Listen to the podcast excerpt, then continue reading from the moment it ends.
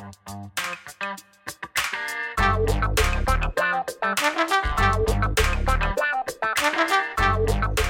guys, Montel, and welcome to this edition of Let's Be Blunt with Montel. My guest today is an Indian American attorney and longtime drug policy activist who's been writing, passing, and implementing equitable cannabis laws for over 20 years. She served as the commissioner of the Mass Cannabis Control Commission from 2017 to 2020.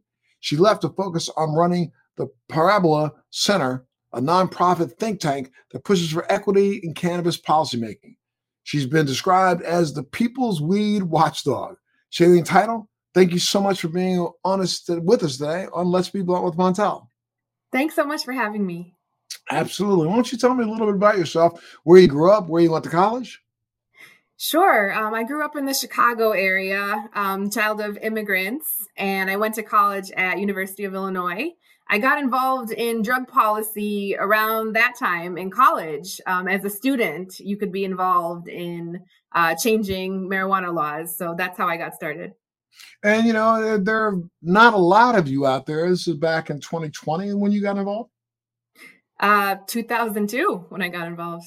2002. Well, that's that's about the same time that I got involved in cannabis. And there's not a lot of people back there who were really literally sticking their necks out at a time when it would look like uh, this may not have moved forward. So thank you so much for mm-hmm. all the advocacy. Same to you. Absolutely. Now, when did you know you wanted to dedicate your professional career to cannabis policy? There was one point. Um, so I grew up in a traditional Hindu household, and our general philosophy is do your duty, do your karmic duty, and see where fate takes you. And for me, it has taken me to cannabis policy. But there was one point after I graduated law school in 2008, um, I had decided to do tax law. And um, my first day, September 15, 2008, was the biggest crash, I think, of all time at that point, the biggest stock market crash. And I just felt in the following days that I could not be working to make rich people richer. And I wanted to do cannabis advocacy full time. So I quit that job. I took a more than 50% pay cut. And like you said, this was a time when we didn't even know if legalization was going to happen. Um, but I felt like that was important. There were some states back then that were passing uh, cannabis, uh, medical cannabis laws. Right. Let's go back for a second. Were you a recreational cannabis user? Had you dabbled in cannabis? Uh, had you known about it back when you first started advocating? Yeah, I was a casual cannabis consumer for sure. Um, still am. But I think that what was really attractive to me was the fact that we had regular people, you know, like you said, pioneers, um, patients, people who were directly affected that were passing these laws. And to me, that was very different from the way that other laws were being passed. And growing up uh, being an immigrant, your your family's originally from India, right? Yes. Do me a little favor. Explain to me because I've, I've had multiple people try to explain this. Cannabis is not illegal. Well, it is illegal in in India if you try to sell it, right? But it grows openly in India. I was in um, um, Mumbai, and I also was in a couple of different places in India, and remember somebody saying, "Well, you know, this bhang has been here for a long time." So, I mean, what was the attitude about cannabis in India? Yeah, um, I mean, of course, I'm not an expert on the, the legal status there, but yes, it's been used for thousands of years in India. Um, there's a festival that just passed called Mahashivratri, and bhang is the typical um, uh, product that is consumed at that time. So it's used all over India. That's cannabis infused in milk, right? In a that's cannabis infused in milk, right? With almonds and spices, and it's used all the time um, at festivals. It's used casually. It's grown all over the place. Um, I would say it's generally similar to what you might think of as decriminalized here, or maybe in the Netherlands. Um, but on paper, it is certainly illegal. So you could, you wouldn't get arrested for having consumed it. You get arrested if you try to sell it, right? I think that's right. I think it would depend on what state you're in, but I think that's generally right. Gotcha. Okay. Now, when you were in, uh, were you were the mass cannabis commissioner for three years? Can you tell me a little bit about, you know, mass regulations and how they differ from other states? Yeah, so we were the first state to pass um, what's commonly known as as social equity. So making sure that people who have been harmed the most by cannabis prohibition are benefited in some way. And because we were the first, I would say we did not get it completely right, um, but we learned a lot. As anybody. And nor has anybody, certainly. Um, but one thing I think we did really well was anti monopoly protections. So in Massachusetts, you can't have more than three of any type of cannabis license. So that kept a um, company from dominating the market right away. And then we also have a lot of policies that help encourage small businesses. One of them, for example, is called Freshly Baked. Um, I know you're connected with them as well. I'm, I'm connected with Freshly Baked, without a doubt. They are my contract manufacturers in the state. Yes. Yes. So I was very lucky. I got to receive the first adult use delivery on the East Coast back in the summer of 2021. And the way that we had set up that transaction or that that market policy was that only companies like Freshly Baked that are social equity micro businesses are able to create their products and then deliver it straight to the consumer and skip retail altogether. So I think that's an example of the type of innovation that helps to encourage um, those businesses while also keeping other businesses from getting so big that they dominate. And that's one of your bigger fears is the fact that that uh, well, look what's going on right now. I mean, we have these multi-state operators who are literally right now coming in and trying to take over the entire marketplace, right? That's my biggest fear, yes. And I'd say that's what I spend the majority of my time working on currently is trying to keep that from happening. Okay. And um, uh, do you work just in Mass? Or are you working nationally? What are you doing? Nationally, yeah. So after my term as commissioner ended, I started a nonprofit think tank, Parabola Center, and it's a charity. I run it as a volunteer, and it's really my way of giving back because I want everyone to have the education and the expertise to be able to advocate for what they want to see in terms of the cannabis industry. So everybody has power. You know, even if you're a consumer alone, you have buying power. If you're in the industry, you choose what other companies you decide to work with. And so it's about being educated and using the power that you have to support people and small businesses, not those large companies that want monopolies. Now, yeah, uh, we talk a lot about social equity in the cannabis industry, but there is much, much, much more work that needs to be done. What are some of the most important aspects that support successful social equity programs? Well, um, I've actually stopped using the term social equity because yeah. it's become so vague to to be meaningless. Um, but I think the most important aspects are identifying the population that you're seeking to support and doing that in a constitutional way. So, um, our policies in Massachusetts have been challenged, but never successfully. They have held up the whole time.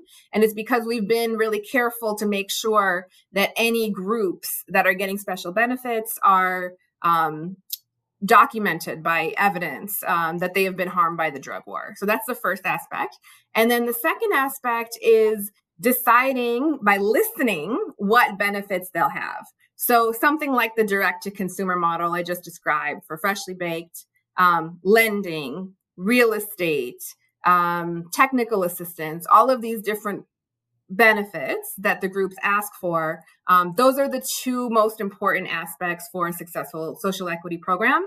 And of course, that continues to be something that we're working on. Um, the one other thing I'll mention though about social equity is once you describe it to people, surveys show that this is actually something that everyone supports, Democrats and Republicans too. Um, it's actually not controversial all, at all that we should be using cannabis laws to give back to the communities that have been the most harmed. We, I'm surprised that you say it's something that's that's that is, you know, recognized from both sides of the fence because I I um, I've been in some places where though it just seems like that's recognized that yes we should, but you know a lot of lip service and not a lot done. That's right. That's right. I think it's two things. One is that it's just hard to get it done, and then the other thing is it interferes with some people's profit models. So they're not going to support it. But when you survey citizens, they absolutely support um, this idea of social equity. Gotcha. And which states do you think have put the together the best cannabis regulations and why? Right now, I would say New York because I think New York has done an excellent job of seeing what happened in other states and actively trying to learn the lessons. So um, I know, for example, with their social equity applicants, they are getting to go first. Um, they are getting real estate, they are getting funding. Um, it takes a long time to set these structures up so that they work, um, but that's what New York is committed to. Well, you know, and and when New York comes on and New Jersey comes on in full blow, I mean, we just saw, we just witnessed that 2021 $25 billion worth of legal cannabis was sold here in the United States. And that's not even taking into account the gray and black markets, which we probably were about 50 billion. So making cannabis about a 75 billion dollar a year uh, uh, industry, which would put it up in the top of uh, some of the most the best performing industries in the entire country if you put it all together.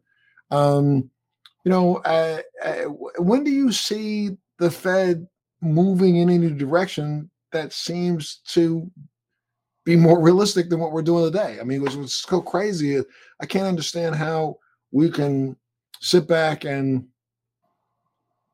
beg, beg, beg, beg, beg, not beg, but take, take, take, take, take as much as we can from a tax standpoint and regulate from putting unnecessary fees on top of things, how long this can exist and have a robust legal market. Um, you know, the fact that you know, the black and gray market seems to outperform the legal market two to one. Um, it's only, to me, seemingly getting worse. What do you think? Um, if you put your crystal ball on as much as you've been working on legislation in this area, I mean, when do you think the Fed's going to make a move to say, yeah, we're doing something a little stupid here?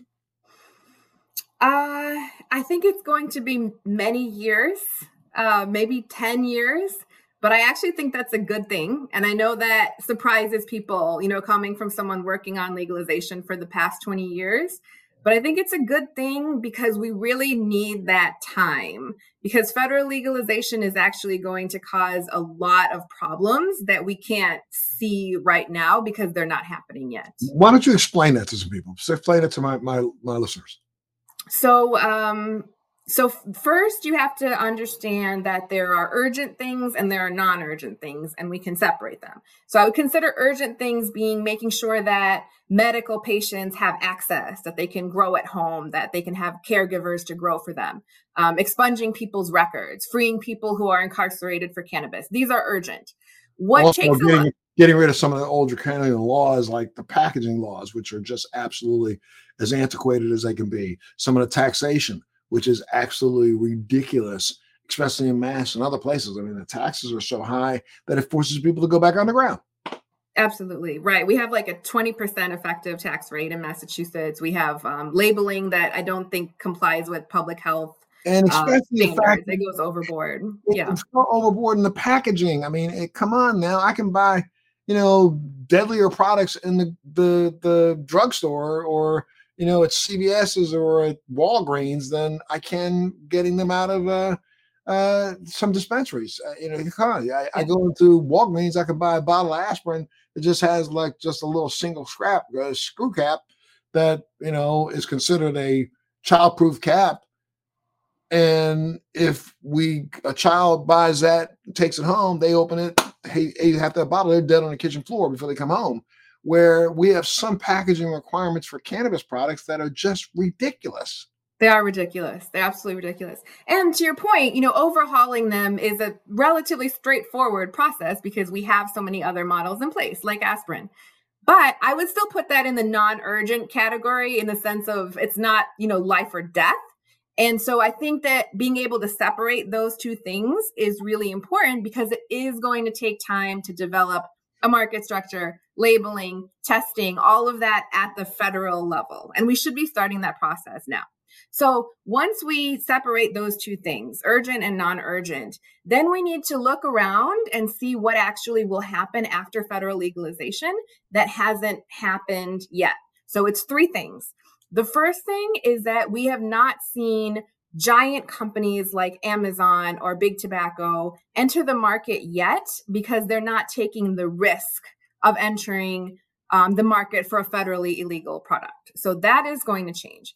The second thing that's going to change is we now have dozens of individual state markets But once we have federal legalization, they'll be able to um, have commerce in between states. They'll be able to operate in multiple states. That's if that's if the states go for it. I'm just starting to figure out. I mean, places like you know Georgia just passed a law that's going to make it almost impossible for any other state who's producing a cannabis product right now to be able to provide their products in their state because their law requires that the products don't have more than 5% THC in them. So they're writing mm-hmm. regulations that really are contra, con, counter to almost every other state that's, that's passed a law to date. They don't allow for edibles. They don't allow for any, they don't even allow for any right. online marketing. Come on. So you may not be able to keep um, policies like that after legalization. They might violate the Dormant Commerce Clause. So I suggest um, people who are interested keep following Parabola Center um, because we these are the types of issues that we put out uh, education about. And I think that you're right. We want to make sure that we don't have states that have regulations that are so strict that they're going to, you know, not really even allow anybody to operate. So the third thing is that so far it's been activists up until the past few years. It's been largely patients who are impacted and people who are impacted that have been passing these laws. And when, you know, we've seen challenges in the past few years, like trying to stop people from being able to grow at home, they mostly haven't been successful. But once we have federal legalization and there is real lobbying money that we haven't seen before, um, those struggles to pass policies are going to be very different from what we've seen the past 20 years. And so when you put those three things together, I think it becomes very clear, um, especially like to people like us that have been doing this for the past decades, that we want to be very intentional about how it looks. And we want to make sure that people who will be impacted understand these issues and that they're advocating for the v- vision of legalization that they want and not just leaving it up to chance. Gotcha. And and and again, you think it'll be 10 years out, but I mean, I I I think we're gonna have to clean out the Senate and the House with some of these ancient politicians before we actually move this ball forward. I think we've got too many, too many diehards who have been around for too long, who've been discussing this for 20 years and given the right to make decisions that got to get out, right? I think they've got to get out. Yeah. And whoever replaces them is going to have a much more current view, I hope. Mm-hmm. And and I mean, what do you think are some of the most important, other than the ones you just addressed, other important issues when it comes to? I mean, just recently, last week, the DEA just issued a uh, memo about you know uh, THC eight, some of the other derivatives, and synthetic or not synthetic, but but manipulated versions of cannabinoids and I, have been saying this for years now. I, have been against THC8 and THCO, and you know uh, uh, all the, the the the things that we are creating that may not necessarily even actually and be agonists for our endocannabinoid system. I mean, we don't even know. I mean, the summer science has not really followed or kept up to figure out whether or not even THCA mm-hmm. is can even be absorbed and which one of our receptors actually picks that up. So you know that's the reason why i think there's so many people having such a hard time with it you know that are using like thc 8 and and having all these very different outcomes but that's a problem with our industry. This is an industry that literally just basically you know what on itself. I don't know if i have anything to add to that. I, I think you're completely right and i think that our regulations are moving much faster than the science. And yeah, we're not talking about the bong that's being used in India, you know, for thousands of years. We're talking about chemicals that have been changed, you know, just now that haven't been tested that we should not be letting people, you know, essentially experiment with and selling them and selling them in 7-Elevens and, and selling them gas stations. Come on now. Exactly. Exactly. Yeah, it's really bad. That, that's that's when I've been been really just speaking as loudly as I could for years now about the fact that the industry needs to do a better job at policing itself.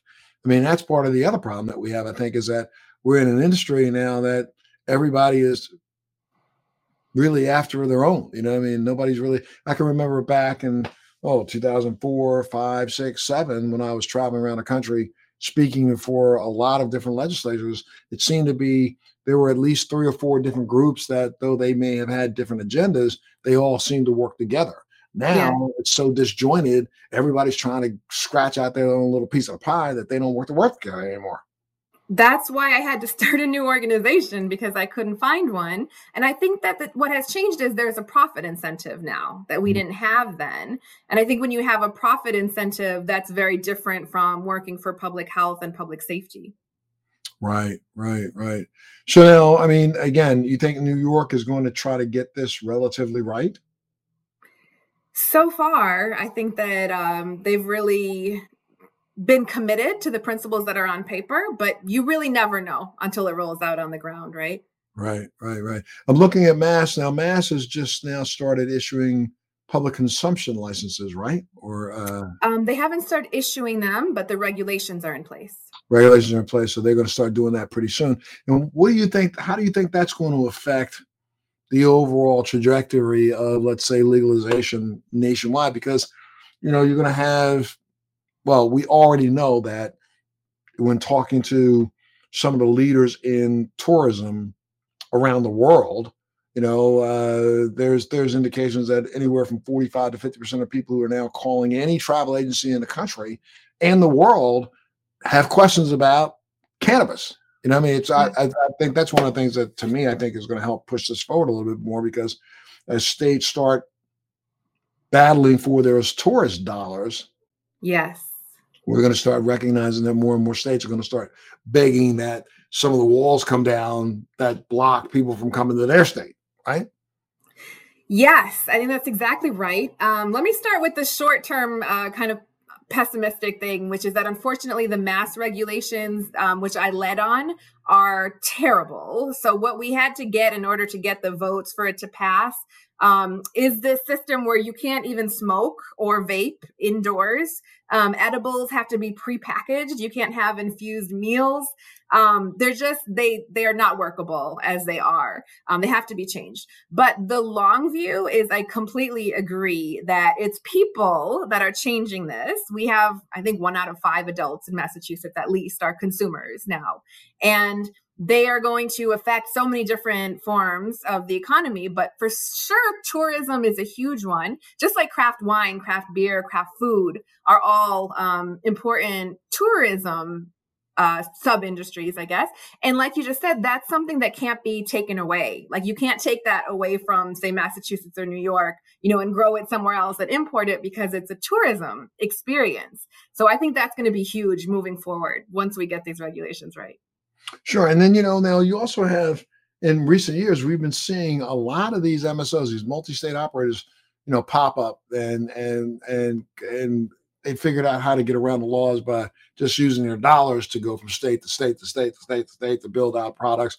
And then, you know, I'm I, am i am not trying to in a, in a way, it's kind of what I'm doing is that I literally have a brand that's in Mass. I have a Massachusetts manufacturer. I'm going to go to Georgia. I'll have a Georgia manufacturer. I might go into, you know, uh, North Carolina if it passes or Illinois and do the same thing. I've already got a CBD line out that's that will it hits marketplace in about another two weeks. That's national.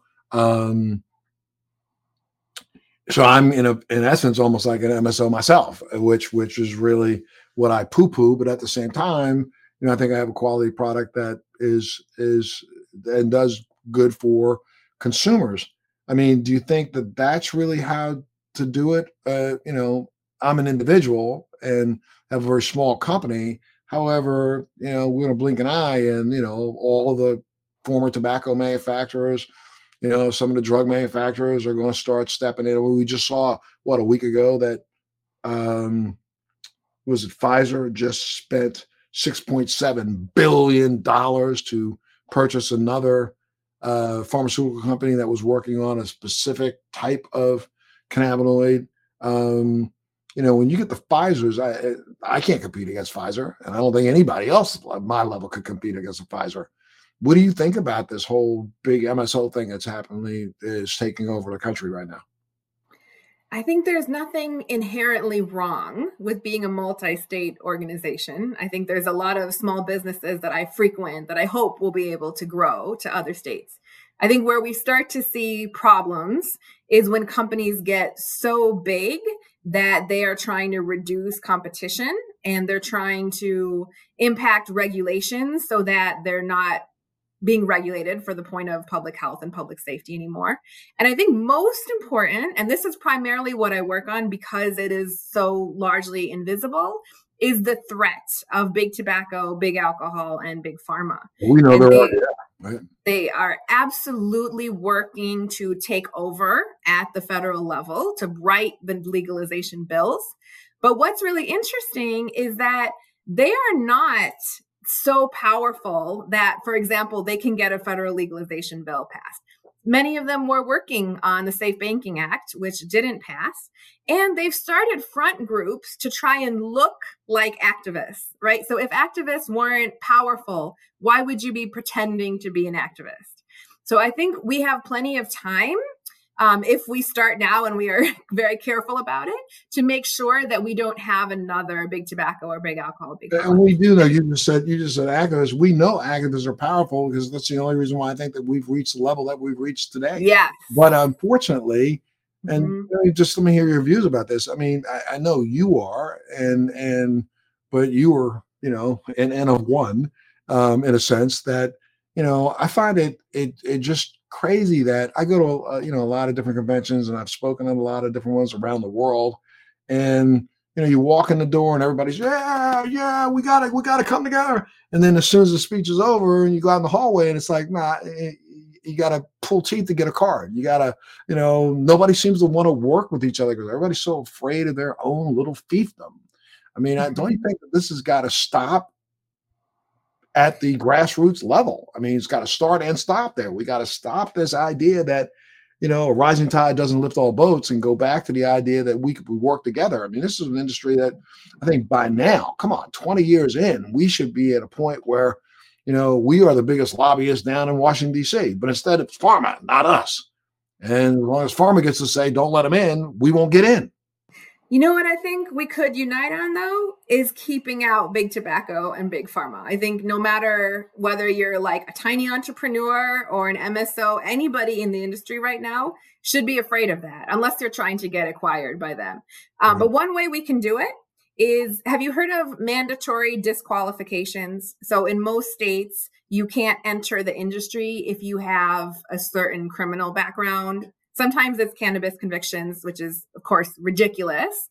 Um, in other places, it's like fraud, um, other types of uh, business related convictions. What we should have is if you, like the big tobacco industry, have been found to be guilty of lying to the public for profit, manipulating your product to be more addictive, knowing that it kills people and, and not telling anybody, all of these things that big tobacco has done, that should be a mandatory disqualification for getting into the cannabis industry. I think that's something we could unite on. Well, we could unite on it, but big money that goes along with those big companies, you know, may be what shuts us down in trying to block them. I mean, you know, uh, again, I say big money. Uh, come on, $25 billion in the legal marketplace. And all I keep hearing from people in the industry is that, well, but Montel, that's really not $25 billion because, you know, we had to spend 20% of that in taxes. Okay. So let's say 20% of it, take it off the top. That's $20 billion that we could still come together on and utilize in an effort to lobby Congress the same way as Big Pharma does. And I think we make big differences. But again, everybody in this industry is too busy trying to get in, get themselves their own your yacht or their Mercedes Benz or their Rolls Royce rather than try to come together to move the industry forward so that 10 years from now, there could be other people buying Mercedes Benz. You know what I mean?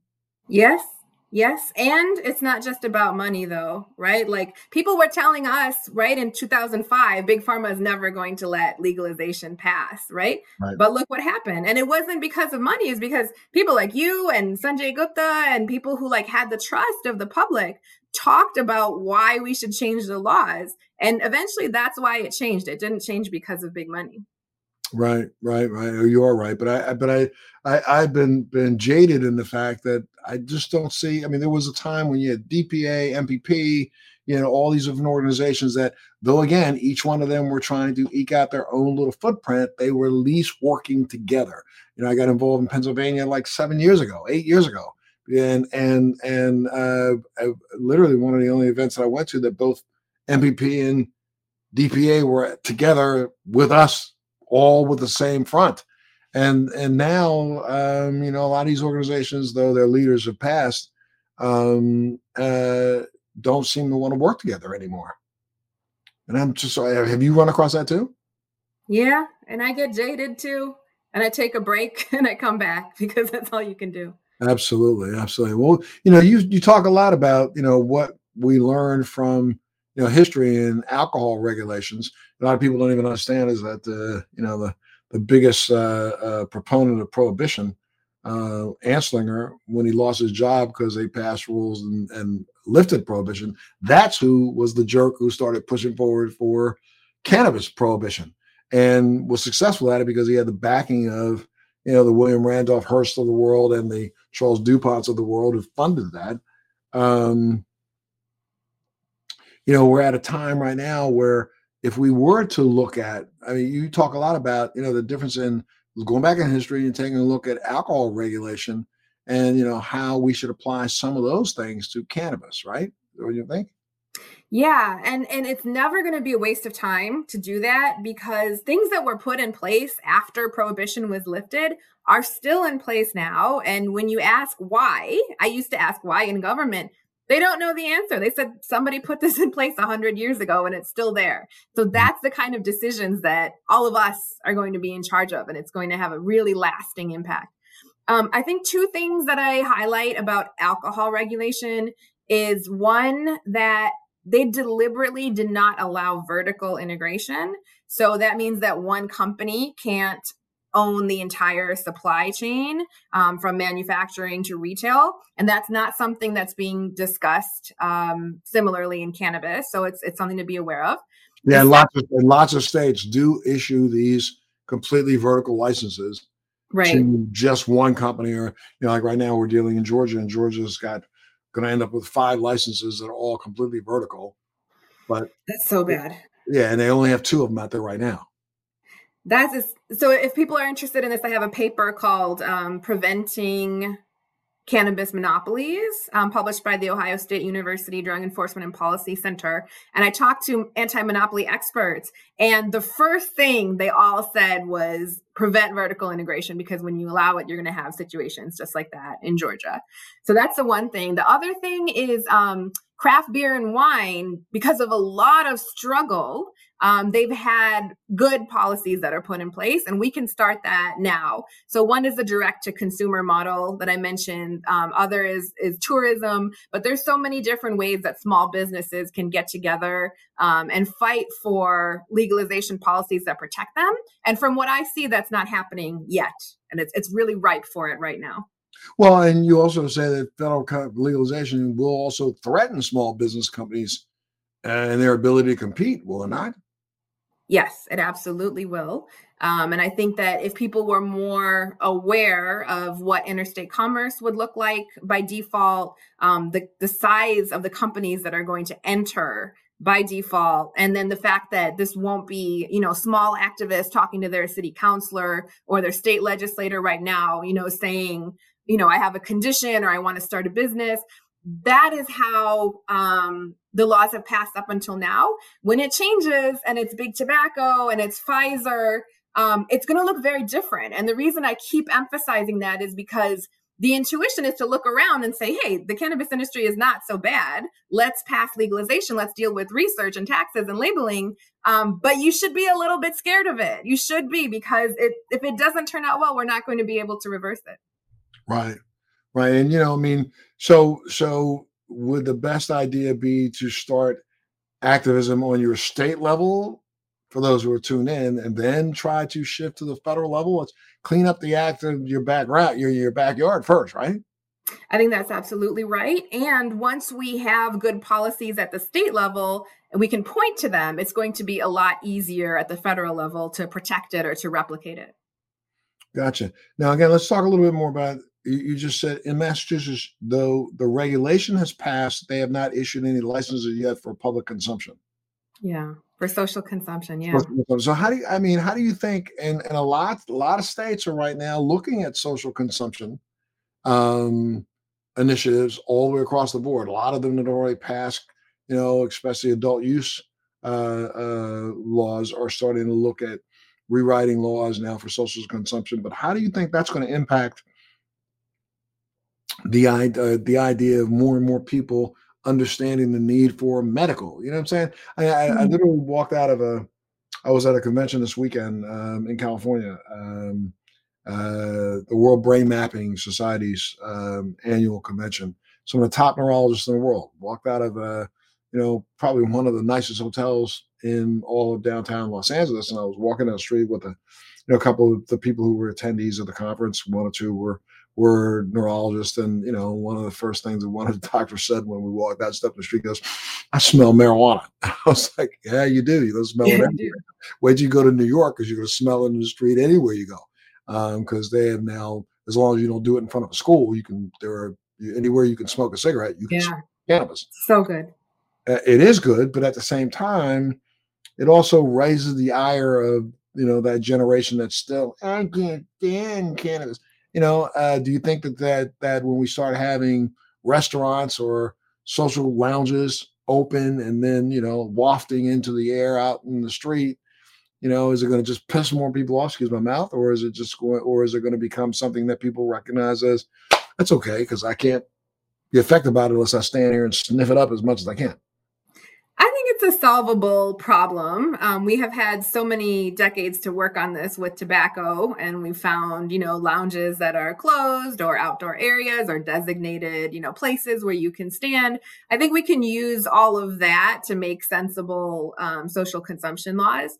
But what I worry about is the emergency room visits for children because data shows that um, more children are getting into edibles um, and you know it's causing them to it's causing them harm. They have to go to the er i think it's, it's, it's a but, but, some of that's expensive because of this delta 8 that's on sale in yes.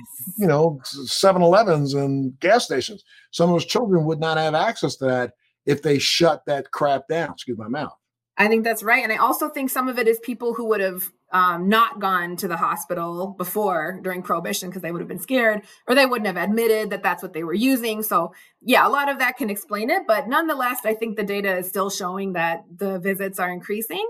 And I think people are right to be concerned about it. So, I'm more worried about that um, than tobacco smoke. But either way, the point is we have public health standards in place that we've learned that we can apply um, to cannabis. And and sometimes the profit incentive and the public health incentive are going to contradict each other. And i think a lot of us have to stand for the public health incentive in that case because if you have with something like tobacco or you know vaping you have a big public health crisis then our policymakers are just going to ban everything and roll it back right? Like we've seen how they have knee jerk reactions and we don't want that to happen and you know, I, but now, do you not think that? And I'll just throw this out. I mean, I think one of the things that this industry has done that's been pretty good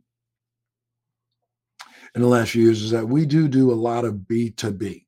You know, there are a lot of conferences all over America, B two B conferences every other week. There's another one. Um, but what we do do is a really piss poor job, excuse my mouth again, of doing B two C, the mm. business responsibility of educating the consumer. Mm. We don't. And if we if we took the time to really truly educate the consumer, we could let the consumer know that you know if you overeat some you know infused cannabis edible product, you ain't dying. I mean, you know, no one in the history of cannabis has died from you know uh, uh, consuming too much. You might go to sleep for a little while. It's going to maybe the next morning give you a little headache, maybe, um, depending on your own you know um, um, endocannabinoid system. But at the same time, if we spent more time educating the masses and saying that if you did overindulge, just sit down, relax, you're not dying. You don't have to go to the emergency room. But we don't even spend a lot of time doing that. Um, or educating them just to say, you know, lock this up, keep it away from your kids, your kids keep it from sure. your dogs. Like all of that education is very important. Right. And uh, but but don't you think that that's the responsibility of us, the cannabis providers. I mean, I, I, I'm appalled by the fact that you know there aren't, and and again, some states legislative, the way they legislated the programs is what stops us from educating.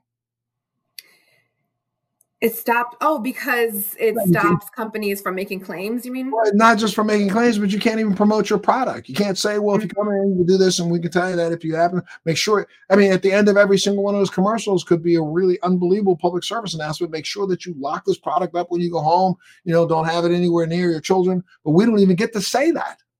Yeah. You know, I think that's a great question. I think that in general, the answer is for me is no. I don't think that um, businesses in general should be responsible for this because you mentioned earlier like an industry policing itself. I don't think we have a lot of examples that industries of industries that successfully police themselves. Oh, give you one. But, but, but, but, wait, let me finish the point though. But mm-hmm. The problem there is the big, biggest companies, right, that are trying to change regulations or outsmart them. I think there are a lot of smaller businesses that would, in fact, do a good job of educating. And you make that distinction of scale. And then you bring in people who are trusted members of their local communities to be part of the education. Well, you know, I mean, if we go back 30, 40, 50 years, 40, 40 years ago, they legalized oxygen as a medical treatment. Remember when they started allowing hyperbaric chambers to be used not only for diving but for the masses. Um, the hyperbaric industry was kind of in a way similar to the cannabis industry. It was an industry mm. that was just kind of loosely regulated. There were no national organizations that brought them together. But then they started feeling, realizing that oxygen could air be dangerous yes air can be dangerous if you implement a, a, a um, hyperbaric chamber you put people in the wrong way and you over pressurize them it could be dangerous so that industry had to step out and say to themselves okay we got to clean this up and they did clean it up a little bit mm-hmm. and that's why now all over the country you can see hyperbaric chamber places almost in every single state mm-hmm. back in the day they weren't around now, you know, the cannabis industry, I think, could take, you know, some some lead from them. I mean, you know, look at that and say, you know, we need to come together and say to ourselves, no, we are not going to try to use some chemicals under the sink to create a new cannabinoid. No, we're not going to put on our shelves or allow to be sold. If I find something being sold at the the local gas station out on highway, whatever, blah blah blah, you know, I'm gonna I'm gonna report that to the police and say, no, that's not a good product. But we're not doing that. And instead, we're infusing it in some trash that we're providing to our customers. I still I know people who say, well, I'm going to figure out a way to get around it. What do you mean you're figure out a way to get around it? What are you going to make Delta 7 now? You know, I'm going to make Delta 8.3? And, you know, when we know that there's a federal law that says anytime you synthesize something that has the same reaction as something that's already been illegal, it's as illegal as the original substance, right? Right but but um, it seems like our industry doesn't doesn't want to do that. So when I say self-policing, that's what I mean by it. I'm I'm not saying that we have to go in and start tattletelling on everybody, but there are certain things that we need to do. That's right. Absolutely. To protect us. Absolutely. Yes. Sure. So anything else you want to add? Uh, you know, I just I just want to thank you because I think that um, you know, we see a lot of celebrity brands out there and I think you've been really intentional about who you work with. And I think that even since, you know, 2005 you've changed the way people think about this product and you've just consistently had a lot of principles and that's why I wanted to to come on the show and, and talk to you. So Oh my you. goodness, thank you so much. I really appreciate it. And look, I mean, you're doing, you know, the heavy lifting, hard work that a lot of people in this industry are afraid to do. So I want you to know you always have a home here. Our listeners are always going to be willing to listen to what you have to say. So if you ever want to update us, you ever want to give us some new feedback, want to have some more conversations, just chop it up. I'd love to have you back. Okay. Thank you. For sure. You take your care of yourself. And if anybody wanted to get more information about what you do, about the uh, Parabola uh, organization, where would they go? parabolacenter.com. And I'm very active on Twitter at Shaleen Title and on Instagram, Parabola Center. Okay, for sure. So I'll make sure our viewers, you know, we'll make sure we lower third that so people know how to get a hold of you. Thank you so much for being a part of the show today. And I want to thank all of you for continuing to tune into Let's Be Blunt with Montel. Thanks for joining me on Let's Be Blunt with Montel. Please make sure you're subscribed and hit the bell to be notified when new episodes post each week. We'd love to hear your feedback also, so please send us your comments.